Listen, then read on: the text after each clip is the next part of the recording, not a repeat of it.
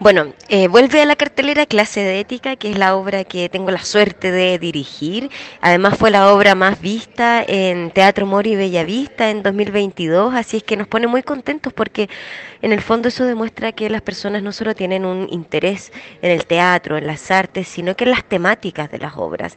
Y en ese sentido, siempre desde una mirada crítica, una mirada que pone el humor por delante, el humor negro. Eh, nos permitimos eh, abordar eh, casos de la vida real, poder también cuestionar nuestros sistemas políticos, nuestros sistemas de justicia y generar una reflexión a través del teatro.